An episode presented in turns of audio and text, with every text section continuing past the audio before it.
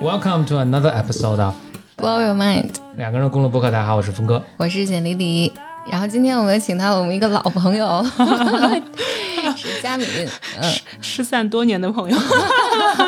大家好，是是 是，佳敏是积木人生的呃创始人，呃，然后我我们跟佳敏应该我记得第一次见面的时候是二零一二年。二零对一二年啊，天哪，真的是我们的第一部作品，就是也你们也是我们第一批观众。我记得我堂吉诃德啊，对对对。对对，在那个木马小剧场嘛。对，嗯，我那时候应该是果壳还是我也不知道什么机缘巧合。不，我我记得我们第一次见面是还有你先生，我们四个在西直门那儿一起吃了个饭。对对对，那时候你还没有出来做，对我还我还没有创业。然后那个时候，哦，对，我们跟你们那个那个合作过。哦，对对对，嗯，当时做过众筹卖票，那个是因为那个，对对第一次见面，对对对，哇塞，真的太快了，系系统的介绍一下吧，佳敏是呃，佳敏如何来由？对，能介绍一下自己吗？对我们是呃，应该是国内最最头部的音乐剧制作公司啊，这么样自夸好吗？就是。呃，我们从一二年开始，然后非常致力于就是经典音乐剧的版权引进和本土化制作，然后以及说青少年的这个艺术教育的事情。我那天回想，发现已经快十年了，太吓人了。差不多我们一二年成立到现在，每年大概稳定的推出一部作品，然后目前的话已经有十部作品的一个积累，然后。呃，演出的城市呢，也从原来的就在北京的特别小的，你们见证了那个 草创时期，对，从两百人不到的小剧场开始，然后现在已经在全国可能六十多个城市都能看到我们的演出吧。尤其这几年，所有能听到的音乐剧，嗯，其实都是《七木人生》的大部分吧。反正我我能够我能够听到的音乐剧都是《七木人生》的。我我记得早年二零一二年的时候，是你们刚开始做《堂吉诃德》，对。嗯，我还记得是我们第一场是去的木马剧场，现在木马剧场已经没有了。是我们还在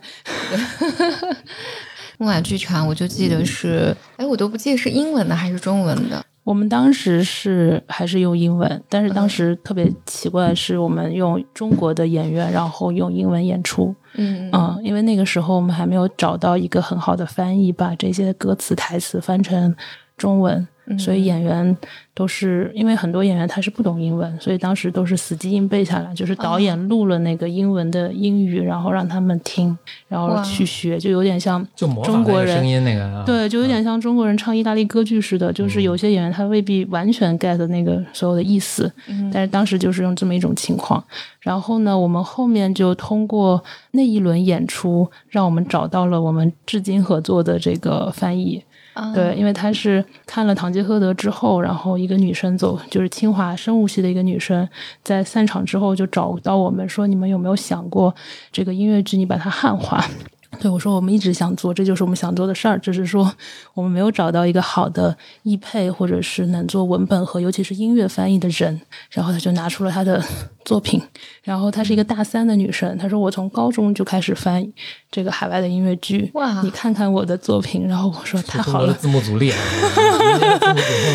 对，特别对。”然后他就他就一毕业就加入。团队，然后就负责我们所有的剧目的汉化，所以从第一版的《堂吉诃德》之后，我们就再也没有做过英文的版本，全部都是中文版本。对我有印象，我们第一次听的是英文的。对对，但我的记忆里面，在木马剧场，因为人不多嘛，小剧场，然后当时的布景也比较简单。对。就会感觉，我现在记忆里就会觉得特别温暖。哦，是因为后来我我去年且简陋，但会有一种有有一种美好和理想主义在里面，嗯，那个感觉。对，这个和去因为去年夏天我去上海的时候看了《Matilda》，就是新的那部叫中文叫《马蒂尔达》，马蒂尔达。对，那那部剧我真的非常非常喜欢，嗯，也是我自己最喜欢的之一。然后看那三吧。对，看那个剧的时候，那个是在上海市中心的，呃，我忘了上海文化广场，上海文化广场，对，是一个巨大的呃剧院，然后我不知道观众有多少，一千八，嗯，一千八百人一场，对对对，嗯，会是隔大概有个八年，八年有九年。嗯，一九七年吧，对，一九年。然后我觉得是有非常大的，嗯嗯，变化。对，所以就一个一个剧作嘛，就是从小的剧目开始，然后到 Matilda，其实是我们的一个蛮大的一个突破了，其实也是一个厚积薄发的过程。嗯，其实，在在一二年当时的时候，就还蛮看好音乐剧这个品类，觉得现在为什么这两年大量的消新的消费品出现。呃，也是跟这个趋势差不多，就因为当时一二年的时候在在在日本工作嘛，一一年、一二年，然后其实发现日韩有一个规律，但是我后来才知道它是一个还蛮普适性的发展规律，就是在当地的叫人均 GDP 突破一万美金的时候，是一些新的消费品类，以及说一些老的消费品类会有一些更新迭代。对，所以音乐剧呢，就属于说它是过往没有出现过的。但它可能会成为这个消费升级之后的一个新的消费品类。一开始的时候，大家是很不了解这个品类的，花了很多时间去做观众的教育啊什么的。到了一九年左右的时候，我觉得那个市场发生了还蛮大的一个变化。原先刚做老《堂吉诃德》的时候，嗯，你问十个观众，或者说十个普通的这个一线城市的白领。我觉得能有一两个人知道就已经非常不容易了。百分之九十的人是分不清楚音乐剧跟歌剧有什么区别，然后都觉得音乐剧是特别特别阳春白雪的一个一个一个文化产品。对，然后到了今天，我自己的体感是，但我们没有做过特别严谨的这个市场调研啊，但是感觉音乐剧的这个品类的接受程度是在。还蛮快的去提升的，嗯，尤其在上海、北京这样的城市。哎，能能跟大家讲一下音乐剧和歌剧之间的区别吗？因为我我觉得我自己有时候也 科普一下，我自己我自己也也也经常分不清楚。哦，我觉得它呃呃，用更简单的啊，就是非严谨学术的角度来讲，我觉得就几个区别吧。就是一个呢，就是呃，歌剧的演员。往往是他跟这个角色未必是要完全匹配，就音乐剧其实更像电影或者是电视剧，就是他的他的演员是要符合人们心中对这个角色的一个设想的，就他的外形啊各方面，就是你是一个王子的话，你就必须是英俊帅气的，对吧？但是歌剧不一样，歌剧可能你这个年轻的小生的角色是可以由一个中年的。这个 大胖子来演的，这个是一个差异，它更更接近呃写实一些，我觉得音乐剧。然后第二个呢，就是它的故事是更加的当下性的。其实音乐剧确实是从歌剧演化而来，从歌剧到轻歌剧，然后再到音乐剧。你可以把音乐剧就理解为这个歌剧这一品类的自我迭代，它迭代到今天，它更符合现代观众的审美。不管是它的这个故事，就是它会讲很多当下的题材，比如说，呃，《堂吉诃德》是一个名著了，但是比如说我们后面做的。Q 大道其实它有点像是一个呃老友记的故事，就是二十多岁大都市的年轻人，对，包括一步登天，它也是一个职场的故事，所以它题材会更接近现代，然后它的音乐的风格也会更接近现代人的审美。对，就它不是这种美声唱法，但是也有一些经典的音乐剧是有美声唱法的，比如说像呃《剧院魅影》啊，《悲惨世界》，但是它有很多的新的流行音乐，或者是像我们最近在演的那个《近乎正常》，它就是个摇滚音乐。摇滚风格，然后所以接下来会有 rap 音乐剧，有啊，很有名，就 Hamilton，就前阵子 B 站特别火，然后那个疫情期间不是迪士尼买了这个剧的线上播放版权嘛，呃，应该是给迪士尼家带来了一个巨大的流量的增量。那个剧就是他用嘻哈的风格讲一个建国大业的故事，在年轻人里面非常非常流行。我的感觉，它就是一个就是现场艺术的自我迭代，然后到今天依然它是一个相对大众娱乐的一个。文化形式，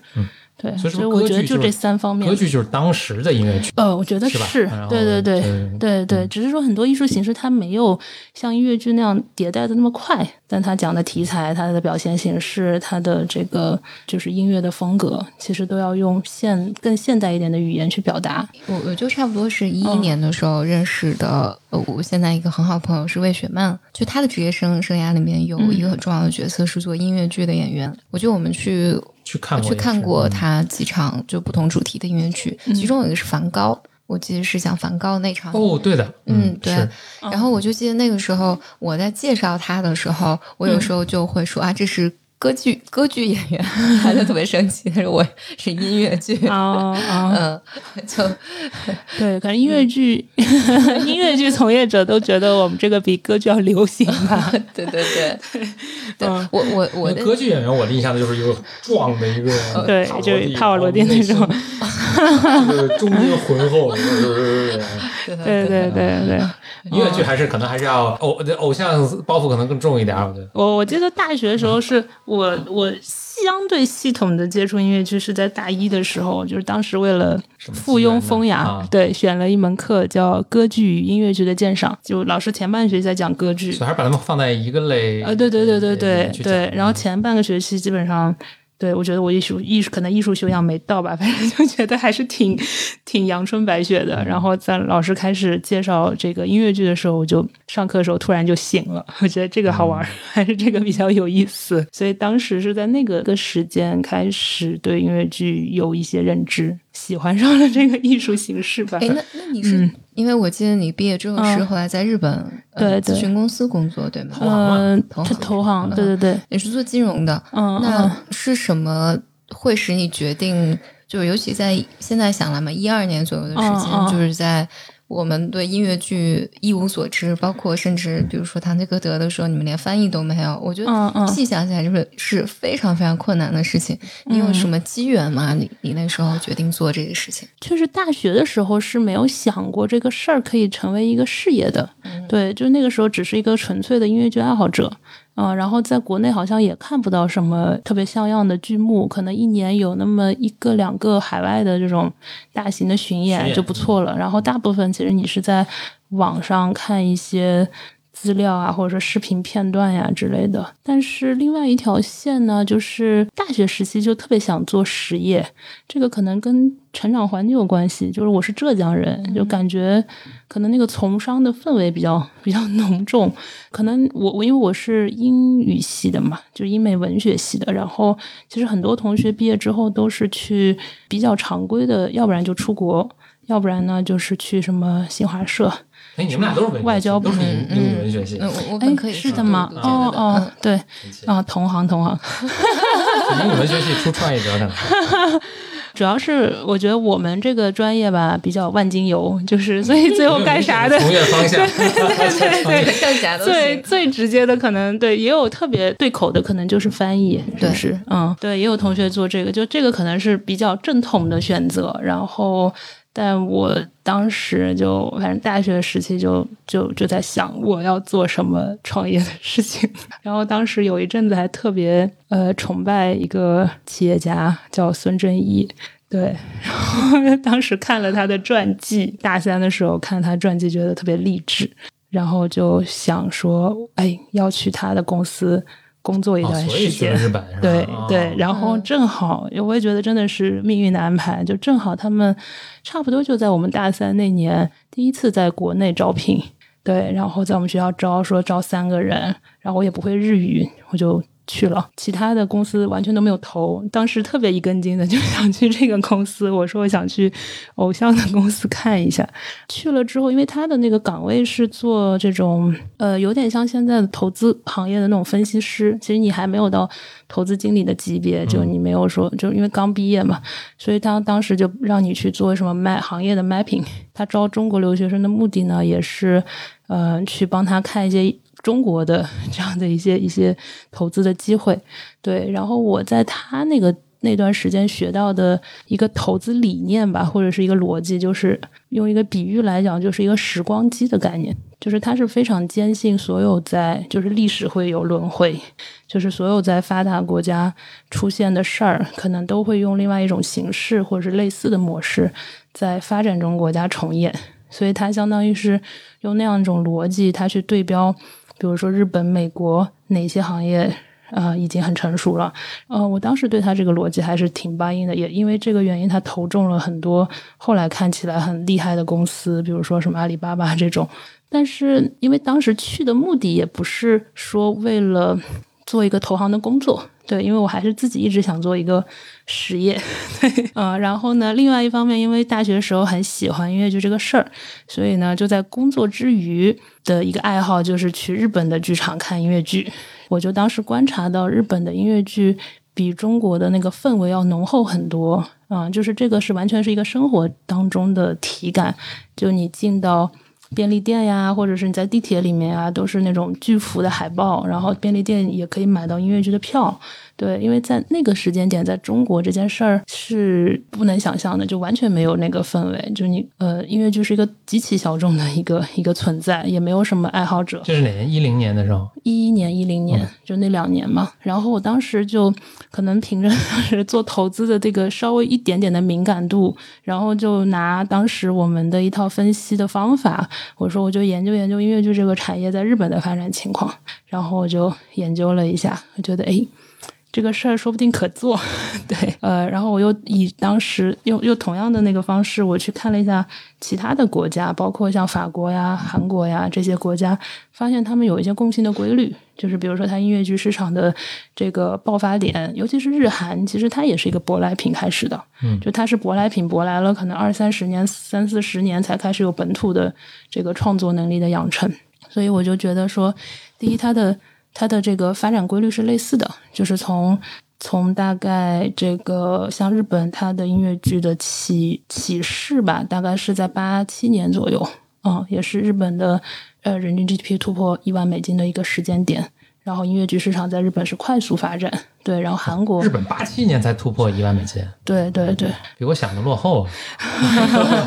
然后韩国九十年代，韩国是两千零一年。哦，就是那个规律特别有意思，就是 我不知道是不是一个一个一个归纳法，一个普世的，就是心理行业也是这样，是吧？但我可能大家都拿着一万这个点对对对对，但电影其实是五千，差不多，电影一半便宜可能，对对对，嗯，电影是五千美金。心理行业做大家用去做心理咨询也是人均 GDP 过一万美金之后，它会有一个比较大的。啊，是是是，心理包括精神科的药物，对，我觉得这个可能就是可能一万以下，大家都在先忙着吃饭啊，对对对，就是什么的，对对对，就一万以一万以上就可能在关注到精神需求，对对对，是的，是的，嗯，所以当时一个是这个，另外一个就是觉得这个事儿他在中国能做，然后另外一个就在研究的时候发现他其实就像李李李刚才讲的一样，就是。呃，我又不是做这个专业的，我也没有当过导演，也没有做过制片人啊，就制作人。然后，那那这件事儿，如果我要去做的话。嗯，是没有经验的，你只是一个爱好者嘛。但是当时另外一个角度，就是更微观的一个角度，发现日本和韩国它是怎么做的呢？它是从引进剧目的本土化开始做的，这件事情特别有意思。然后他们我会发现，它的音乐剧市场的这种集中度很高，可能百分之八十的票房是由头部的二十部剧目创造的，所以它是一个成功，就是每个剧目的进入门槛很低。但是呢，成功门槛极其高，所以它会导致它最后的越是头部的内容，它能够越有长久的生命力，然后越是长尾的内容，可能就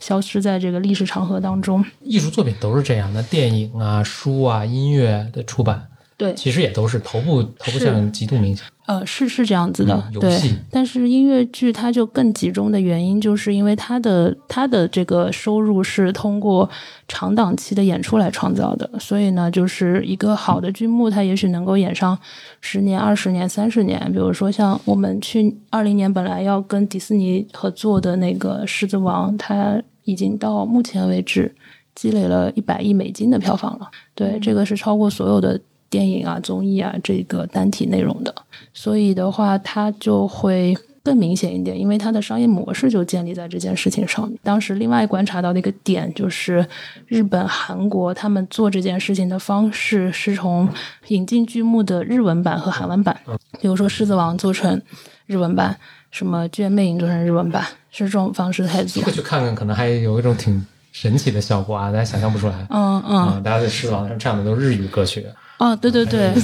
哦，你知道《狮子王》在东京已经驻演三百六十五天，天天演，嗯。驻演了有二十二年了。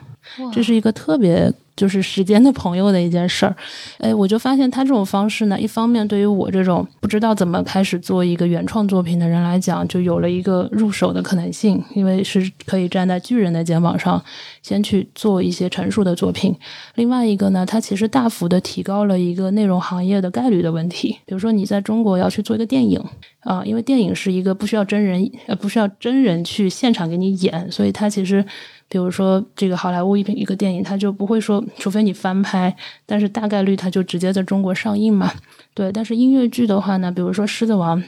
它要在中国演，你依然是要改成中文版，然后在中国上演。我们初期一开始的想法就是，所有的内容的原创，它都是有一个非常集中的二八原则嘛，就是甚至五九十五原则，就只有百分之五、百分之最多到百分之二十它是赚钱的，百分之八十其实都是陪跑的。但是音乐剧它恰恰给了我们一个机会，是说我们先从引进剧目开始，那其实我们就极大的提高了内容的成功的概率。在一开始，就是你先去选择那些已经验证过口碑和票房的作品，然后把它们汉化，那你的作品的成功概率就有百分之九十。然后用这个成功概率去创造比较有厚度的收入和利润之后，然后再拿出一部分的这个利润去孵化原创作品，你就可以容忍可能更高的失败概率。但是那个是一个用更高的失败概率去博取一个更大的可能性的一种。看完日本那个事儿之后呢，我觉得这个事儿可以做，并且不需要说我马上。懂所有的门道，而是我可以先学习，先学，先描红，然后在这个过程当中去学习他们的制作创作规律，然后再去做自己的作品。所以就当时差不多一一年，一一年的时候有这个想法，然后做了一些不是很成熟的调研的工作。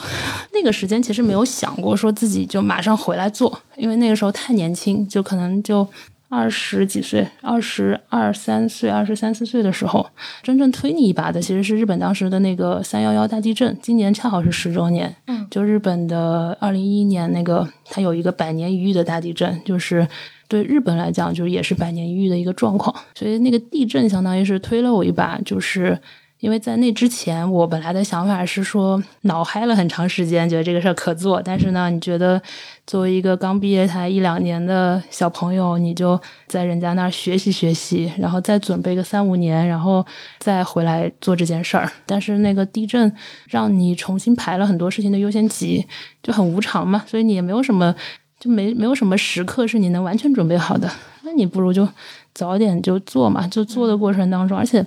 那个时间，二十五岁的时候，其实你真的没有什么东西，就是你没有什么那个失败的代价，所以就就就就开始干了，然后就从那个你们看到那个木马小剧场那个开始干起来，嗯对，然后就一晃就十年了，有这个感觉，就是因为我跟佳敏基本是同龄人，嗯嗯，就是我自己的朋友们、同学们，嗯很多人就是有创业想法的人，就这个创业想法始终都不会消失。嗯，然后呢，所以就是有些人在二十多岁的时候就出来创业了，嗯有些人会等，就是尽管他在他一个大的体系下，退休之后再创再出来。我觉得他们都是到三十六七岁，嗯嗯嗯，然后会开始重新思考整个工作的意义，尽管他可能在一个好的中年危机嘛，是好的好的体系下，也其实啊挺挺安稳的。呃，我的几个好朋友都是在这个年纪跳出来创业了，啊嗯。就你，因为你刚才说的，就是二十多岁会想说我要准备好了再出来做。嗯嗯一方面，我觉得也有道理，就是嗯你更成熟一点儿，就是做起来的挑战可能会稍微小一点儿。对，然后，但是呢，早有早的好处吧。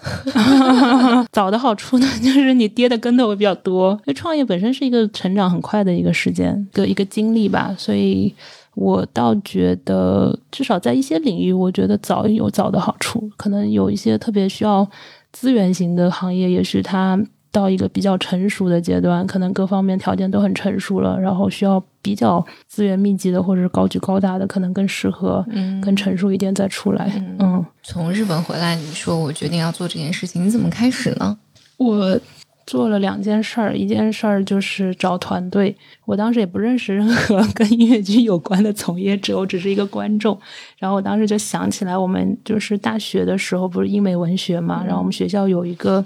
呃，莎士比亚戏剧的老师，我隐约记得他之前在百老汇工作过，所以呢，我就回国之后就找他见面聊了一下。我说我想做这个事儿，我本来是想问问他这个事儿有什么门道，或者说他有什么资源，呃，或者是有什么建议。然后没有想到跟他一聊，他特别兴奋，他说：“他说要不然我跟你一起做吧。”就给我找到了我的第一个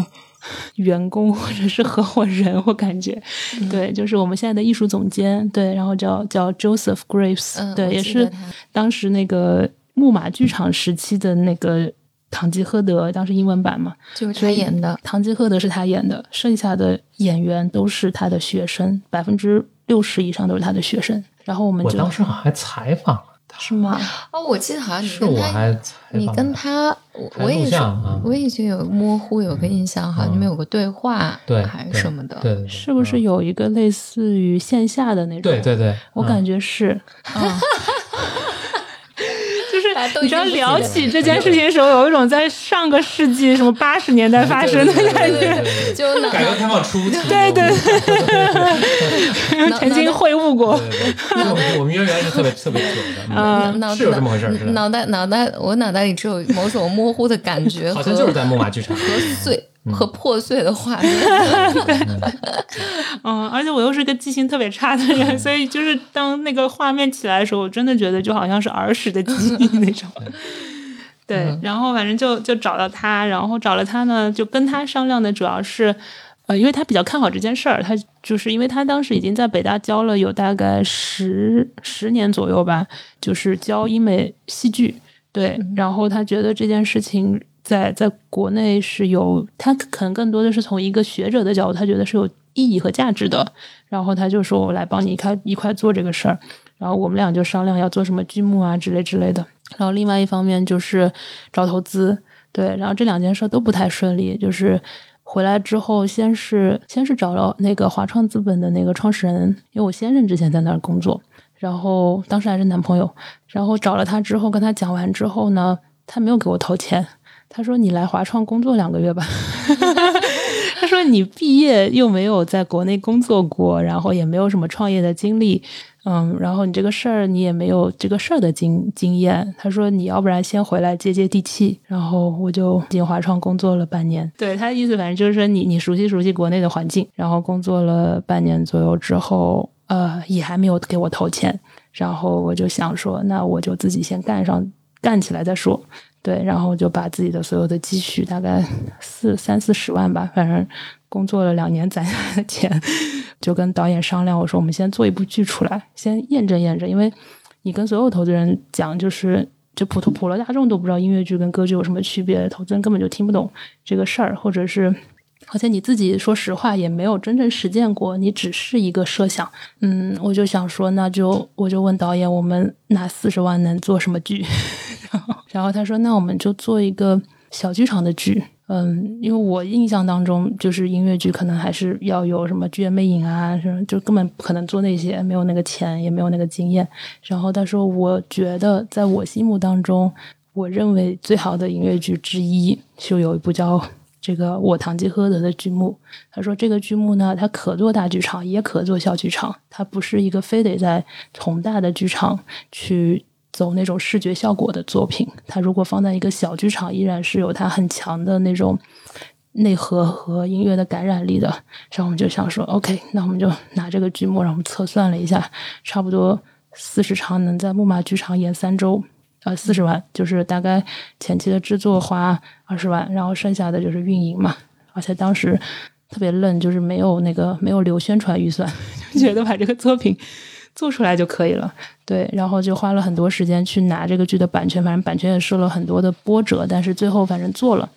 做完了之后，嗯，他们差不多做那个剧是让我们也是自己有个有个印象，说这个东西到到底中国观众能不能接受？就是因为所有的可能见过投资人都说你这个这个这个日本韩国是一回事儿，中国不会有人喜欢看音乐剧的，基本上这个论断。但我们做完之后，因为那个时候没有也没有员工，然后我就自己就是当制作人，然后同时每天负责检票，我也是那个检票员。然后我们当时我记得那个票都是。都是自己打印的，然后然后拿了一个那个订书机一样的那个叫什么来着？就打孔机，对，然后打个孔就说明这个票检过了，然后天天在那个门口检票，就发现一个现象，就是说，呃，虽然当时的那个制作非常非常的粗糙，从现在的角度去看，条件也非常简陋，而且演员也是非专业的，就是你想一半都是学生，然后呢，你的那个演英文又是用。用一些不懂英文的演员唱英文，就是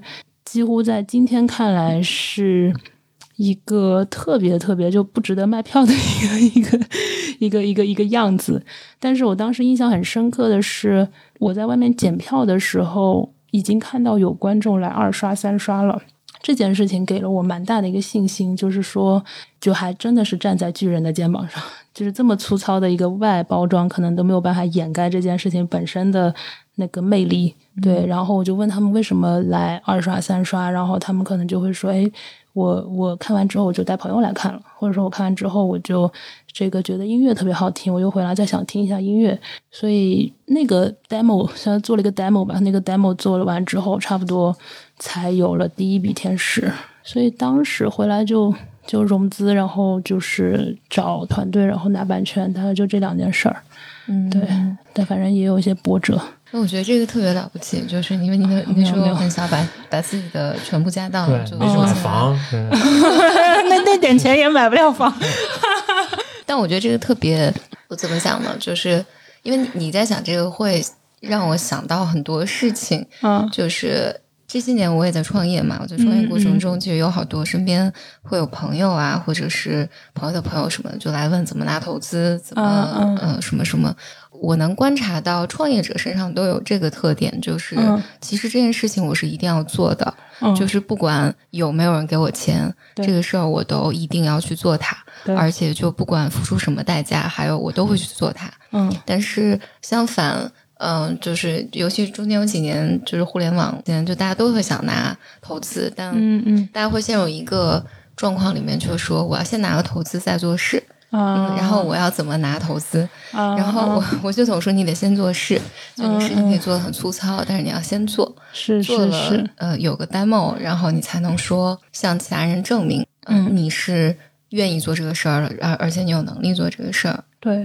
我，我是觉得，不管是什么投资呀、上市，本质上它都是一个完成做成这件事的一个手段嘛。嗯，对，甚至有一些有一些行业，它都不一定要有这个手段，它都可以做。对，但这个事儿本身才是它的本质的目标嘛。所以从这个角度来讲，就。就就会清晰一点，我感觉，嗯，对，嗯嗯，所以后来你们开始做汉化，呃，我记 Q 大道我也去看过。啊，嗯，对，在海淀剧院是吧？一三年、一四年的时候，因为那个一三年、一四年刚好我们开始创业，我们也在中关村那个区域啊，离我记得离我们特别近，我就去那个海淀剧院看了，有印象，嗯，是是是，这个后来再再拿版权，比如说你们挑选剧目的时候有什么，就是这些年有什么变化吗？你们选什么样的剧目？怎么说？一开始其实那个选剧的标准没有太大的变化，只是说它的标准更被更轻、更被细化了一些。嗯，我们一开始想的，觉得说其实很模糊的认为，呃，因为那个时候我们就知道说音乐剧一定是走长线的嘛，就一个剧，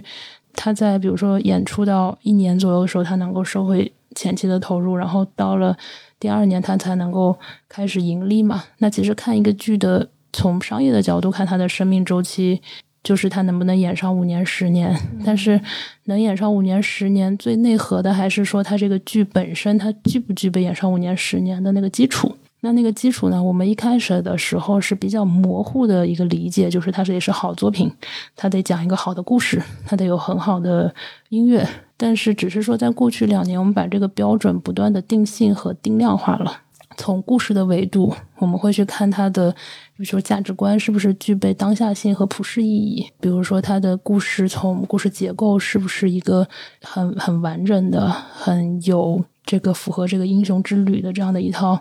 就是它符不符合一个好故事？对，然后它的音乐具不具备有一些音乐是可以有极高的传唱度的等等，然后包括它的形式，我们可能又增加了一个维度，就是。因为我觉得好的内容，它往往是有就所谓颠覆式创新吧。虽然这个词儿被用的很烂了，但是在内容上确实是这样子的。就比如说，在尤其是比如说像音乐剧领域，《剧院魅影》啊，《悲惨世界》呀，就这些大家所熟悉的很大的这个音乐剧，它基本上是发生在八十年代左右嘛。嗯，但如果你比如说我刚才提到的那个《汉密尔顿》，它其实也是一个宏大的叙事，它也可以做一个宏大的叙事吧。或者，但如果它再去走悲惨世界那个路数，他是没有办法超越悲惨世界的，因为悲惨世界已经是那个风格音乐剧里面的顶峰了。汉密尔顿他就很颠覆式创新，他就用一个嘻哈的这种音乐风格去讲一个建国大业的故事，然后他从这个人物本身出发，而不是从就是这个汉密尔顿这个人把他真正还原成一个人，他反而会有让人完全耳目一新的感觉。所以我们后来对于就是定性的话，从故事啊、音乐，包括它的形式的创新度上，都有一些衡量。然后呢，定量也会有一些标准。定量标准就是更就更简单了，就是我们会去看这个剧目它在原生国家的票房的数据，比如说《Q 大道》在百老汇演了多少年，票房是什么样子的。然后呢，第二我们会去看它在移植到其他国家之后，它的累积的数据是什么样的。它在日本、在韩国演了多少年，然后票房数据是不是好？所以这两个结合起来看，基本上我们能够框定出能在中国 长演不衰的那二十部、三十部剧目。所以我们经常说，我们这个事儿特别像。这个价值投资，就是就像芒格他有说过，说他他其实是一种很自律的投资方式，就是说我一辈子可能就打卡打二十个，我只投这二十个项目。其实我们做音乐，就是我们这个阶段做这个音乐剧，其实就跟这个事儿很类似。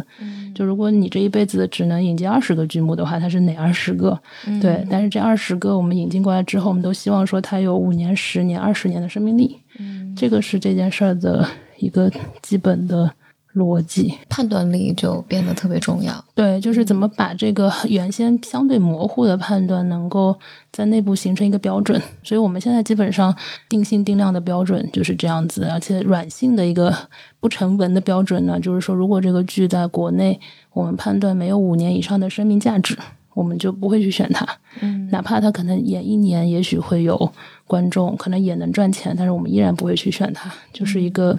选择不做什么，先 再反推回来，我们要做的那些，其实就相对很清晰了。其实可选的也没有那么多。比如你们引进的剧，除了美国的作品或者英语的作品，还有其他语言的作品吗？哦，有的，有有很多，就是法语音乐剧嘛，《巴黎圣母院》呀，这些其实就是法语音乐剧。然后还有德国的也有啊，英国有很多。其实我们我们其实引进的英国的作品会更多，就巴蒂尔达呀什么的。包括《北彩世界》，其实都是英国的作品。嗯，日本、韩国现在也有一些本土的作品，但是暂时还没有看到符合我们那个很严格的标准的。其实英国和美国，它基本上是一个起源国家。然后呢，像就是包括美国一开始也是从英国 引进的，然后慢慢慢慢，就是它在引进学习的过程当中，它可能比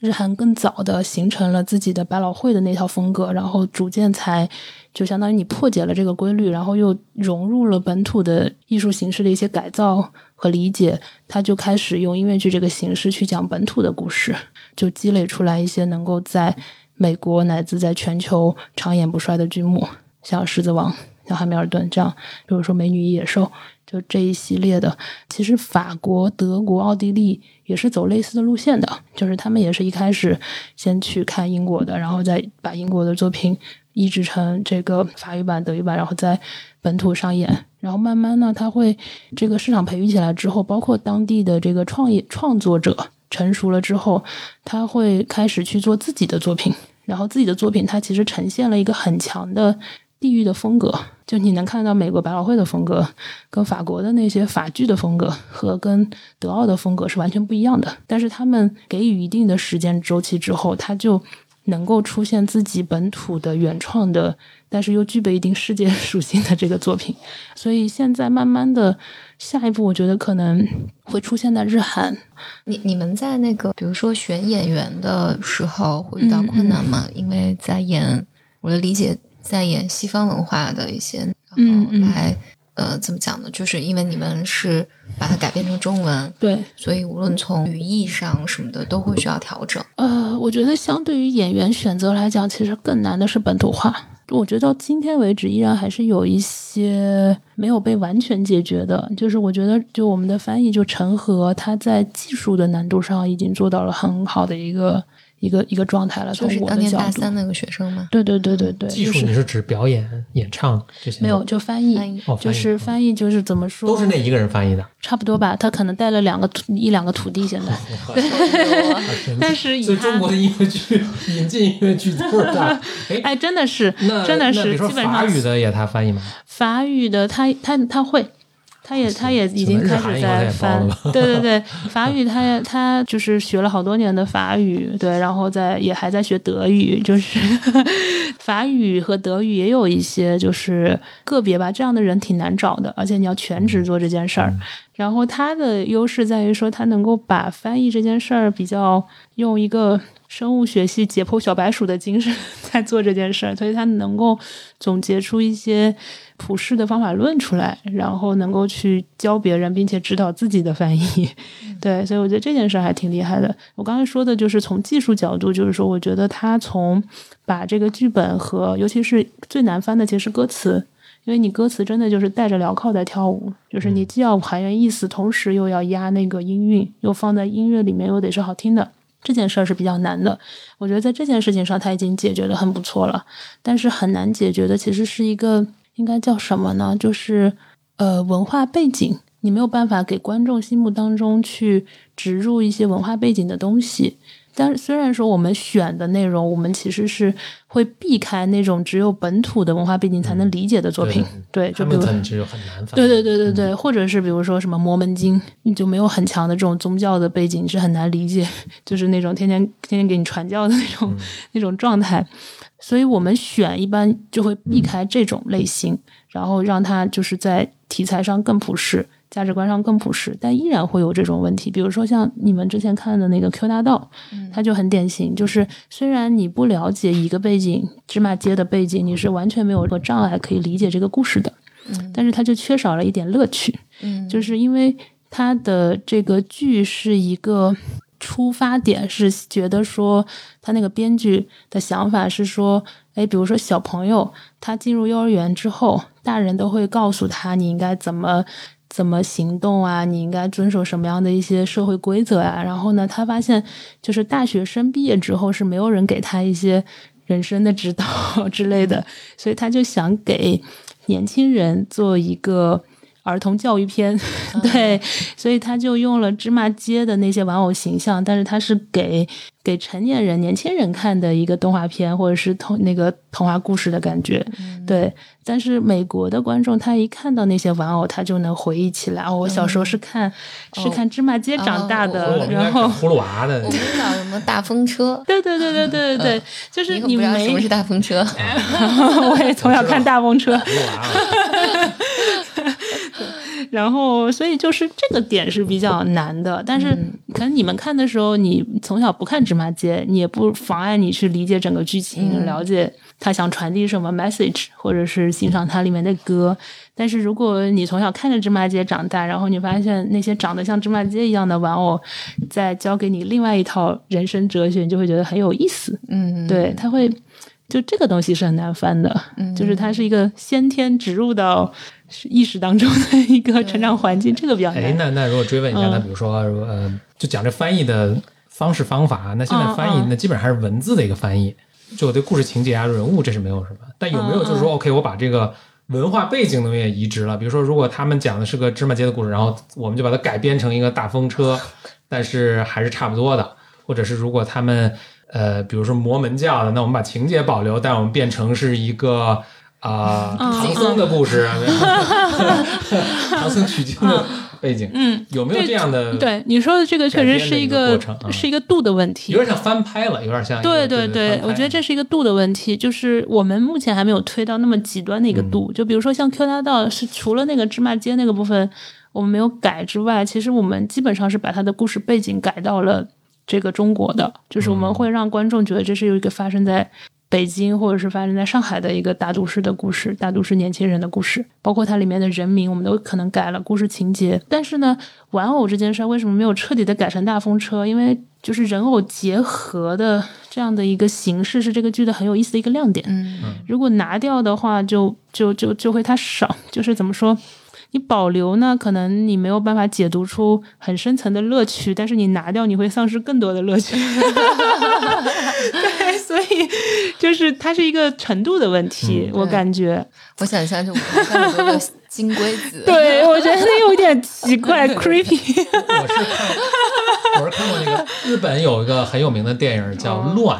那你一看其实是。莎士比亚哪部历史剧《李尔王》嘛，可能还是什么，但是完全放在一个日本战，可能好像战国时代，反正日本中古代的，嗯嗯，那个场景和人物设置什么，就全是那个日本古装戏等于是。啊啊，但其实整个情节是，比如李尔王或者麦克白。啊，对对对。哦，但是他拍的特别棒。啊，就是非非常有趣。嗯，我觉得莎士比亚的很多作品是很多的故事的套路。就是很多现代故事的套路。或者说现代故事是传继承莎士比亚。对对对对对对对对。莎士比亚等于。对对对对对，就有点狮子王其实也是嘛，也是一个。哈姆雷特的这个故事。对对对。哎，那我再问一个，就是说。像你们引进很多是那种没有文化背景，不需要文化背景都可以都可以理解。我看音乐剧有很多，比如《狮子王》这种童话的，嗯，或者这种现代生活、都市生活，对对对，这挺多，这都是大家都能理解。但我很少看那种科幻音乐剧，有有科幻音乐剧吗？科幻音乐剧，如果有的话，我很想去看，我也可以帮助翻译。哦，有有一个剧叫《变身怪医》，呃，我个人对他觉得，哎呀，对吧？那个。我我个人对我个人觉得，我来引进。妈呀，可以剪掉吗？这段我们可能会有同行要引，但是这不是就它不太符合我们的选剧的标准。但是它是讲一个，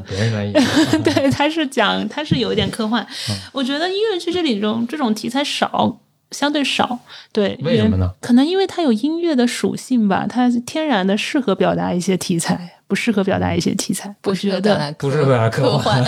我觉得是。而且我们的观众啊，百分之八十，国内是百分之八十，日本就更加，日本百分之九十都是女性观众。嗯，哎，这个是为什么呢？我也不知道哪个是因果。是好像各种新鲜的事物啊，就是女性去接触的比较早、比较快。嗯嗯，怎么说呢？嗯，他的音乐和舞蹈的这个形式是特别适合把一个情绪点推到更高潮的。嗯嗯嗯，我觉得就是因为没有科幻音乐。我来写一个科幻音乐剧。好的，好的，行。我都想好了，雷曼猜想啊，这是我一直想科幻小说改成音乐剧吧。嗯，我我我记得，我想我还想分享一个，就是我也就是二零一一年的夏天，嗯，我去了法国南部一个城市，我现在突然忘了，想了半天想不起来那个地名了。那个叫嗯。就是每年法国就是在南法，呃，南法就是海边的一个小城市。就每年到那个时候，就全欧洲的艺术家，嗯，都会带着自己的剧，嗯，到那个城市巡演。是阿维尼翁啊，对对对吧？阿维尼翁，阿维尼，阿维尼。然后我是二零一一年的时候，因为我当时嗯工作上很烦躁，嗯嗯，我就去报名。我正好看就是国内的那个有一个。哎呀，我记得当当年周云鹏，还有嗯，唱米店的《恋爱的犀牛》什么的，对对对，孟京辉，嗯，然后反正他们要在那驻场演四十天，然后就招志愿者，我就写了一个特别认真的申请，然后就去面试，然后去跑去当志愿者，哦，然后在在那儿的时候，就是我现在没有印象了，就是我没有清晰的记忆，我模糊的记忆里面就是有话剧。有音乐剧，有歌剧，就各种形式的剧，嗯，就全在那个小城里面。哇，我当时就觉得那个，我们当时是住在郊外的帐篷，然后每天早上就是有那个大巴，然后带着我们要进城，然后晚上就半夜的时候再带我们离开那个城。哇！就每次我就记得早上清晨过去，你就觉得那个城市都在发光，然后从那个晚上走的时候，哇，那个城市也在发光，里面全是艺术家和人，嗯，满街全是海报。哇！我觉得在那我过了，我应该在待了，我忘了一周还是两周。我觉得那是我。呃，人生中最美好的一周两周之一，就是，然后，所以我我我想回应呃，波峰的是，我记得那个时候就有一场剧是科幻剧，不不不不不一定是科幻，好，我们已经没再说科幻这事儿了，我还以为在继续说科幻这事，我也想回应科幻这件事情，就是，但有一场剧，我记得它是在森林，每天早上四点开始演。然后，但是有音乐有跳舞，嗯，但是那个票完全抢不着，嗯，就我们要排队排到夜凌晨三点去看有没有人退票，哦，这样，我我我没有，就是我没有排到那个队，但我听他们描述，就是整一个整一个故事情节都伴随着日出，嗯嗯来进行的，然后人们都坐在原野里面听。唱还有跳舞啊什么的，就特别特别美。我就有一个印象，还有一个就为跟科幻的关系是 假假装有关系。另外一个，我就记得还还有一个剧是那个《哈姆雷特》。哈姆雷特那个剧呢，就是他们当时这个城有一个，我印象中不一定准确，但我的印象里面它是一个斗兽场，就是以前是个斗兽场。然后他那个哈姆雷特是在这个斗兽场的中间。演的，嗯，也是说他们演的特别的疯狂，就是叫咆哮版的 《哈姆雷特》，就所有人的那一场剧。没事，现在不还有什么二人转版的，什么都有。对对对，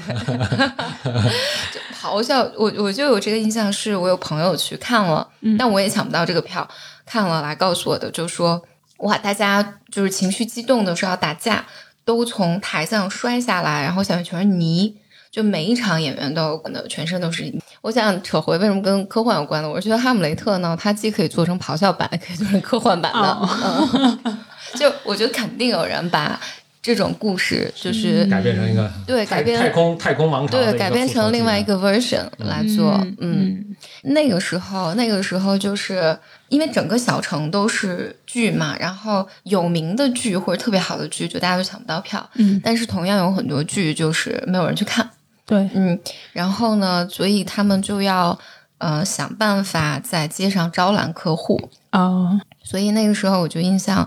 哎，就是法国夏天嘛，那种大太阳什么的，就大家都坐在坐喝喝咖啡，然后就突然有几个人站起来吵架。就大家都会看他们，然后发现这是给这个剧的宣传，然后就吵吵就唱起来了，然后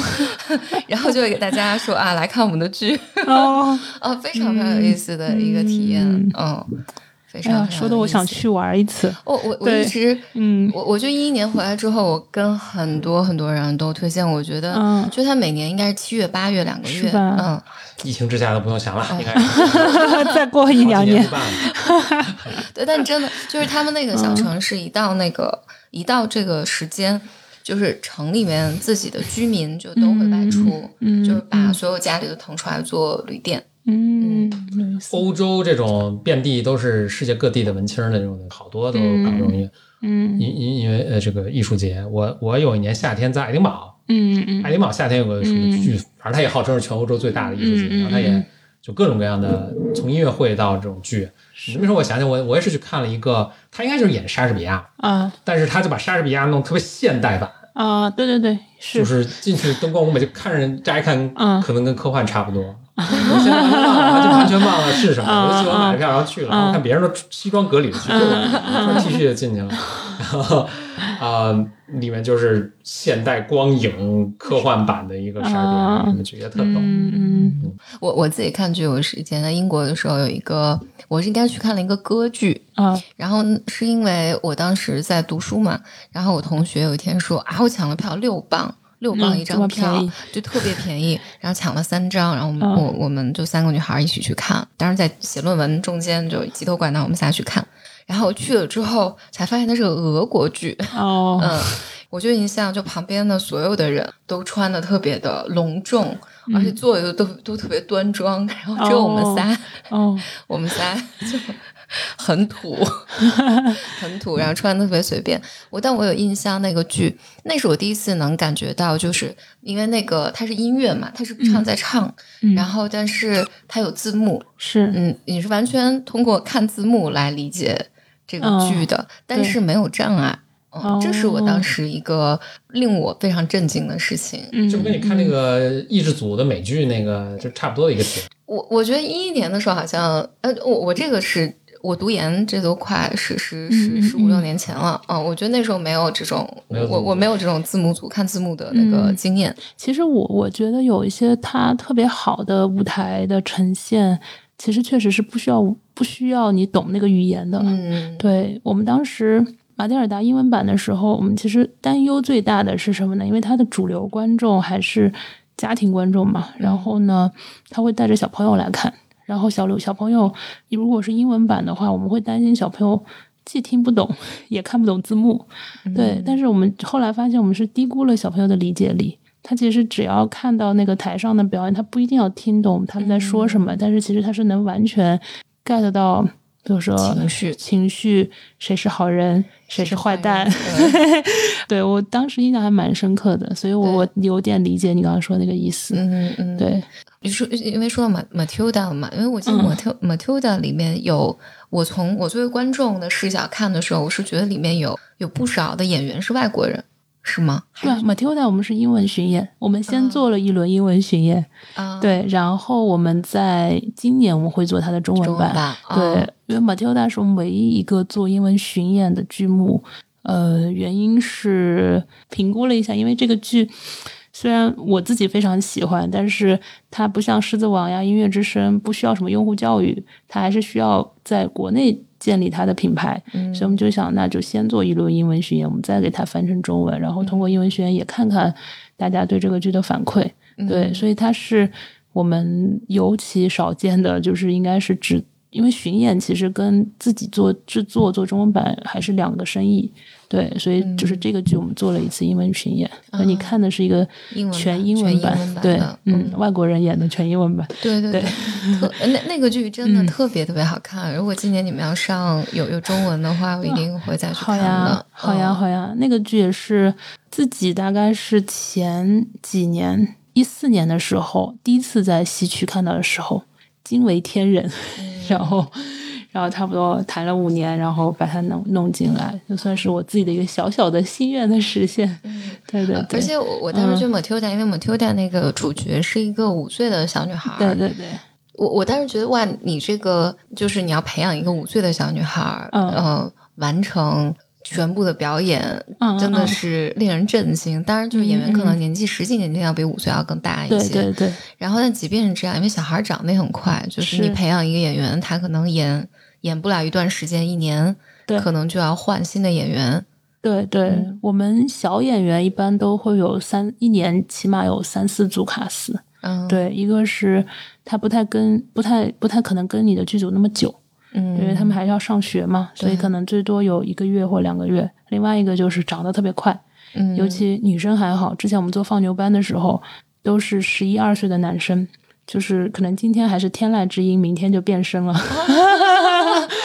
所以这个就我们得储备大量的小男孩。真的，对。所以，所以这是为什么你你们你们会做艺术教育吗？啊，这个是我们的起始，就一开始确实是我们为了，因为很多的剧里面都有，尤其是合家欢的剧目，都有大量的小演员，少的比如说像像像狮子王可能就一两个，就一个一个辛巴，一个娜拉，音乐之声呢可能六个，就那个家庭除了大女儿之外的。那个哆瑞咪发嗦啦，那那那六个小孩然后放牛班有十几个吧，十几个，而且都是男生。然后 Matilda 可能也有十几二十个。所以呢，我们一开始确实是觉得，怎么讲，是为了自己招募小演员去做的。然后呢，发现，但是又不像这个成熟的音乐剧演员，他是有什么专门的学校，就是音乐剧是一个系嘛，他有就是什么表演系啊，或者是就跟表演系差不多并行的，就各个艺术院校都有音乐剧系。你是有人才的供给的，但小朋友其实没有，小朋友没有一个说什么小朋友的什么音乐剧专门幼儿园之类的，对，所以，所以我们一开始就是海选，海选完了之后发现，只是海选是不太够的，你其实还要培训他才能上台。你但是小朋友其实悟性都挺强的，我觉得，就是他反而一张白纸比较容易培养，就是你教他表演、唱歌、舞蹈，但是有一定的天赋的底子，其实就就是能够被培养出来。那这些对他们应该是平常都在上学。啊，对对对，然后就业余的时间来，对对对，就是平时晚上啊，或者是周末啊，就是那还是要挺挺有 commitment，挺要来。对对对，但我们观察到，确实是现在的家长啊，我觉得跟我们当时还不太一样。说的好像我们就是就是我们那一代的感觉是，可能就是我们像八五后，就是我觉得可能同学啊什么的，毕业之后还是学很多相对相对更。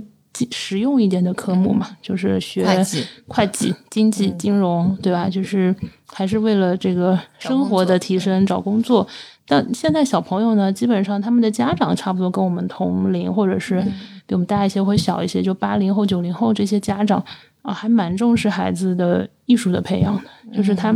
不完全那么功利，但是可能艺术培养也 也进入到一个有点功利的状态。但是就是他相对来讲，就很多家长是愿意让孩子有这个体验，和他不一定说是我将来要成为一个演员或者成为一个艺人，对，但是可能学个唱歌、跳舞、表演都觉得是一个可以去尝试的事情。嗯，对对对，所以就反正周末平时就送过来，然后好的小朋友我们就会送到我们自己的演。对，嗯，就一开始是为了供给自己的演出，然后后来做着做着就发现，其实业余的诉求可能比专业的诉诉求要更多。对，就是有很多他不一定最后能上专业的舞台，但他可能就作为一个爱好，他也想学一学。嗯，然后呢，音乐剧相对来讲又是一个，我觉得它是一个通识教育，就是你你不仅仅是在学一个技能。你学，比如说你排一个排一个剧的时候，你其实也在了解这个剧背后的一些呃历史背景啊，它的它的 message 啊什么，其实是一个蛮好的通识戏剧教育，是一个蛮好通识教育的一个方式。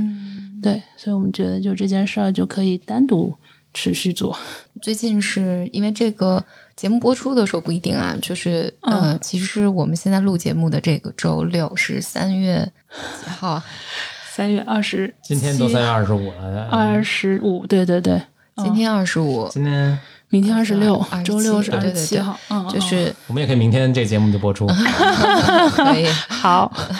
就是三月三月二十七号在北京，嗯。呃会上一个今年的新的剧目叫《近乎近乎正常》，嗯。嗯呃，你能介绍一下这个剧吗？应该是一个讲双向情感障碍的一个故事，对对，这个剧还蛮特殊的，它是。不是，就是大众意义上那种合家欢的剧目，然后在我们体系内部也是一个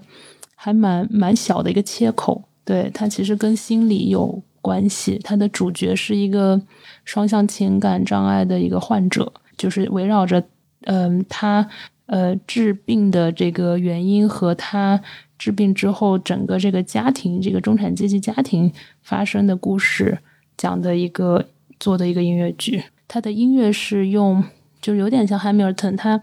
就是你看似一个很很严肃的这个题材，他用的是一个摇滚的风格，对，所以就让他不那么 死板，或者是不那么就是用严肃的方式去说一个严肃的故事，就还挺有反差的这个趣味性的。呃，我们其实内部争议了很久，就是其实我们从创业之初就开始，我印象很深，一二年我们就讨论过要不要做近乎正常。然后一二年的时候呢，被老堂吉诃德 PK 掉了。嗯，然后一三年又讨论了一遍，然后要不要做近乎正常？然后一三年的时候被 Q 大道 PK 掉了，就觉得没有到那个时间点。差不多，我觉得比较想开始做这个剧的时候，是是在一五年、一六年的时候。但但是你们可能更有发言权，因为我的感觉是。慢慢的，我会发现周围的人对于这个心理问题或者是心理健康开始重视了，然后包括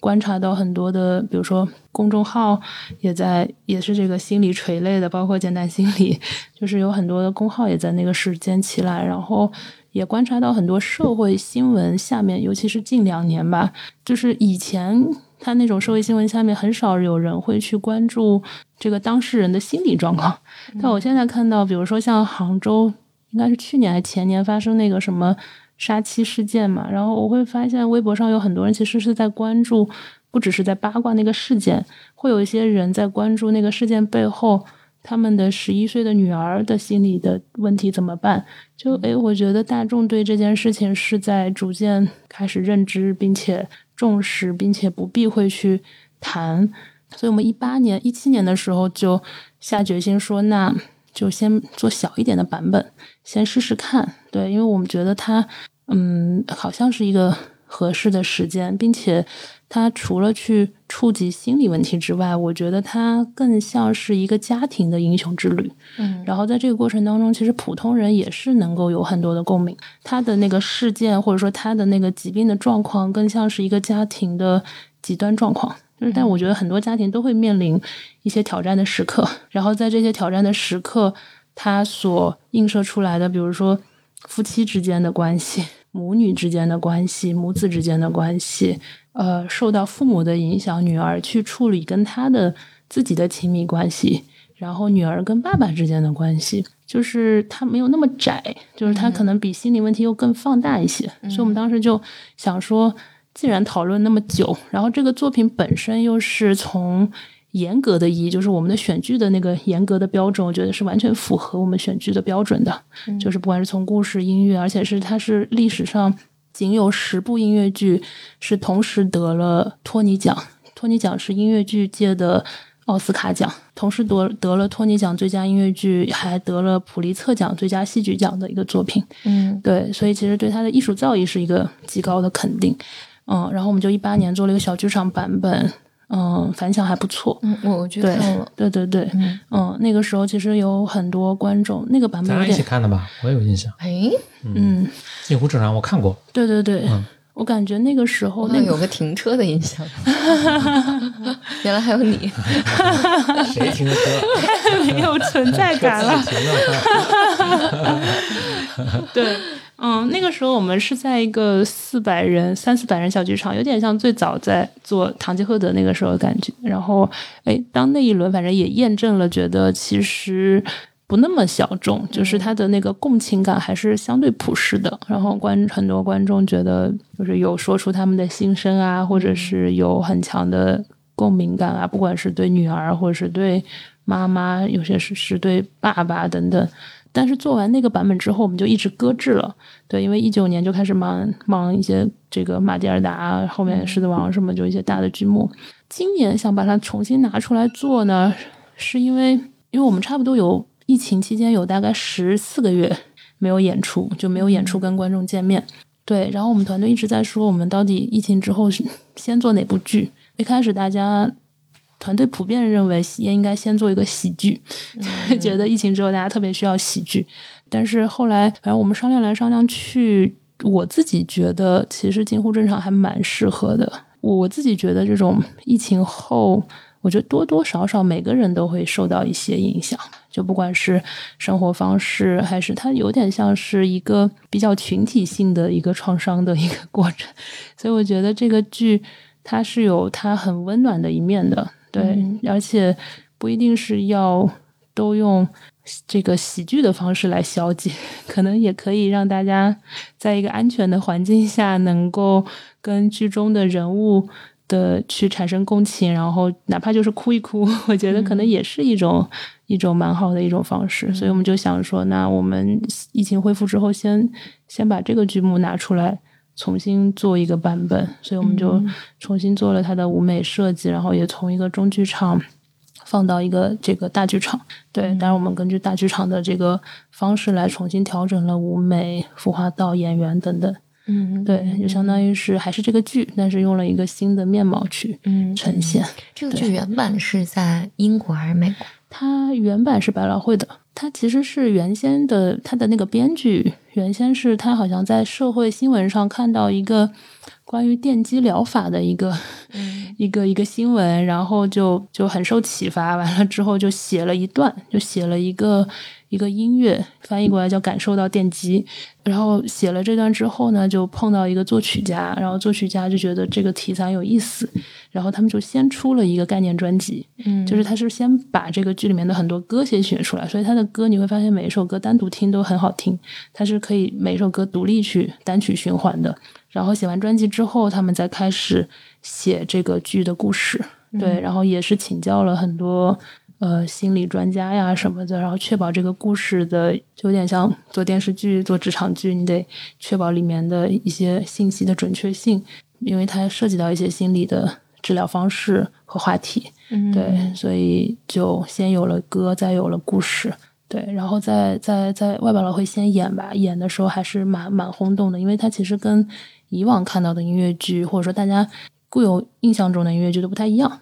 对，嗯，就很少有音乐剧会讲这个话题，嗯，对，然后也很少音乐剧会用这种音乐形式去表达一这样的一个话题。我我的理解，它里面除了就主人公以外，他讨论很多和家庭还有就是家庭关系、亲密关系有关的问题。对，对，对，对，对，而且他的音乐还蛮有蛮有意思的，就是我们我们音乐总监前两天还写了一篇文章，嗯，他说这是什么近乎正常里面的音乐是好听的吗？对，因为它不是大家。熟所熟悉的那种就很旋律很好听或者什么，然后但是实际上他的音乐是完全服务于叙事，就是因为这个女主人公有躁郁症嘛，所以她她的音乐其实是完全服务于她的情绪表达，所以他会用很多的。非常规的音乐的这种手法，什么很多的反拍，其实是为了表现他在那个情绪点狂躁的那一面，或者在那个情绪点很抑郁的那一面，所以他是没有一段音乐是浪费掉的，就是他每一段音乐都是在讲故事。这个也是我觉得它是一个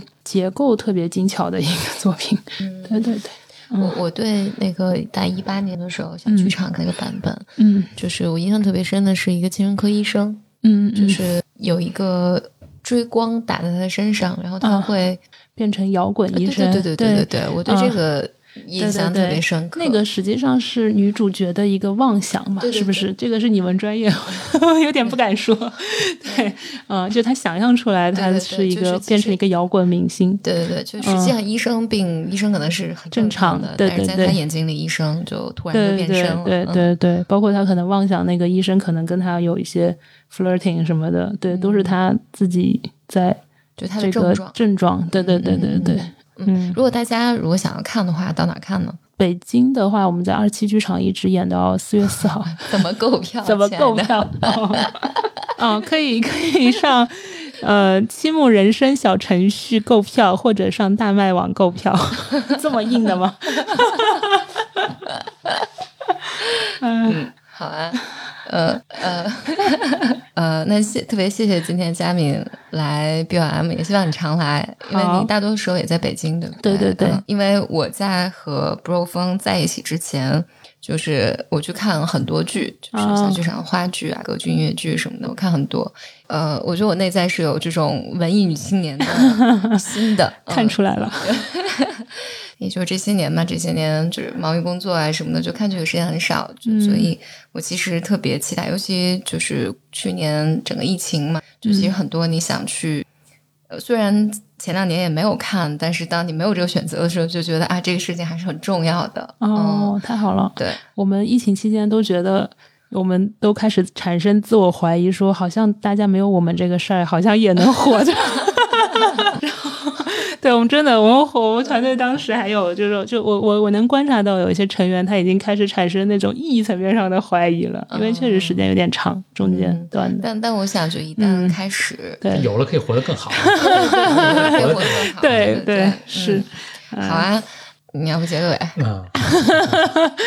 就欢迎大家收听本期节目啊！再重复一下，就是剧叫做《近乎正常》，对，是在北京。呃，没有，我们在北上广深和全国的三十多个城市，今年都会有这个剧的巡演，会演到上半年演到六月底，然后下半年从九月份演到十二月底。OK，嗯，所以近乎正常，然后可以在小程序购买。嗯，嗯我听的中文版什么时候出啊？呃，十二月，十二月，呃，十二月初会预演在苏州，然后，嗯，然后会 Matilda 会从。十二月一直演到明年，呃，就二二年的十二月底。啊，对对对，它是一个很长的一个周期。哦，很期待，谢谢谢谢，我们加油。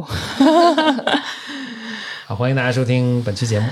哦，我要我要补一个广告，补一个广告。今天是三月二十五号嘛？简单心理的线下心理健康服务中心，简单森林。然后今天是正式正式营业的日子。嗯，就之前我们其实已经开始营业了，但今天我们搞了一个仪式。呃，我们这个地方呢，在北京的丽都区域。如果大家或者你身边的朋友有呃需要寻找专业的心理帮助。简单森林提供的服务呢是更一站式的，比如说你需要，我我们会提供你进入到这个森林之后，我们会给你提供一个全面的心理健康的评估，包括给你一个计划和意见，我们也会给你组一个。完整的为你服务的一个专业的工作小组，里面有可能包含精神科医生、心理咨询师、伴侣治疗师、家庭治疗师、儿童治疗师，以及也会给你提供相关的服务资源。嗯，所以如果你身边有好朋友或者身边有人有专业帮助的需求的话呢，就欢迎来简单森林。呃，然后大家可以在简里里的公众号。回复“简单森林”可以领取三百块钱的优惠券。我可以佐证一下，因为我们可以说吗？啊，对，我们这期节目就是在这儿录的。我觉得真的装修的好温馨，好 漂亮。对，花了好多钱呢。所以心理咨询的 VIP 服务就在简单森林。嗯，关注简林里的微信号，然后往后台编辑发布“简单森林”四个字。好，那就谢谢大家收听本期的节目，也谢谢佳宁，谢谢谢谢来做客，嗯呃，我们下期节目再见，拜拜拜。拜。